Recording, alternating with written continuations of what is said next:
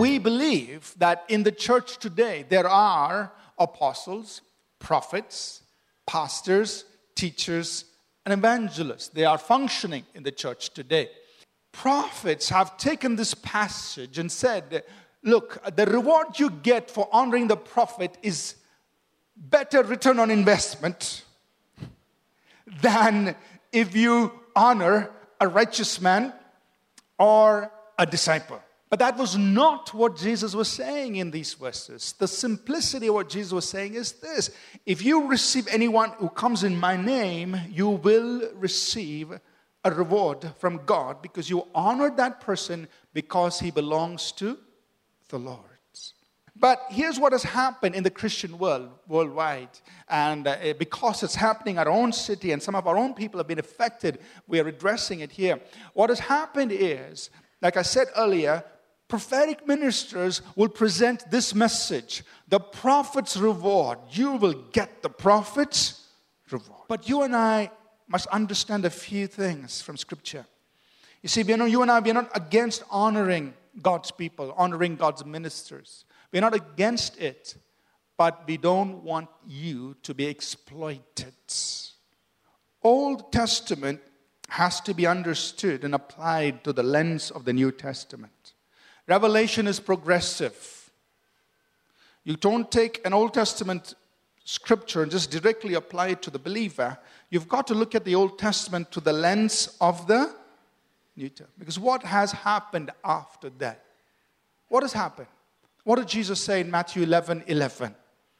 He said, I surely I say to you, among those born of women, there is not one risen greater than John the Baptist, but he who is least in the kingdom of heaven is greater than he. Think about it. The least person in the kingdom is greater than the greatest Old Testament prophet. Don't forget that the least one in God's kingdom is greater than the greatest of the Old Testament prophets. Or Jesus put it like this in Matthew 25 and in verse 40, he said, you know, he's talking about the judgment day when he'll separate the sheep from the goats, and Jesus would say, I was hungry, you fed me, I was naked, you clothed me, I was thirsty, you gave me to drink, I was in prison, you visited me. And they will say, Lord, when did we do all this? In, in verse 40, he says, Assuredly I say to you, inasmuch as you did it to one of the least of these my brethren, you did it to.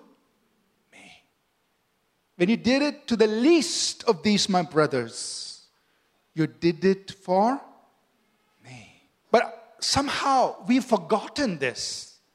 And the church gets so fascinated you know, when, when you see this prophet come and he does all this one, you know, amazing things, oh, I'll give him money.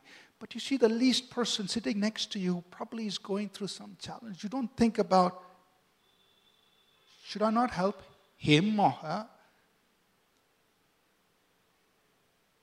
Jesus said, when you do it to the least, you're doing it to the Lord. when Simon, who's just become a new believer, he sees that to the laying on of the apostles' hands, the Holy Spirit is given.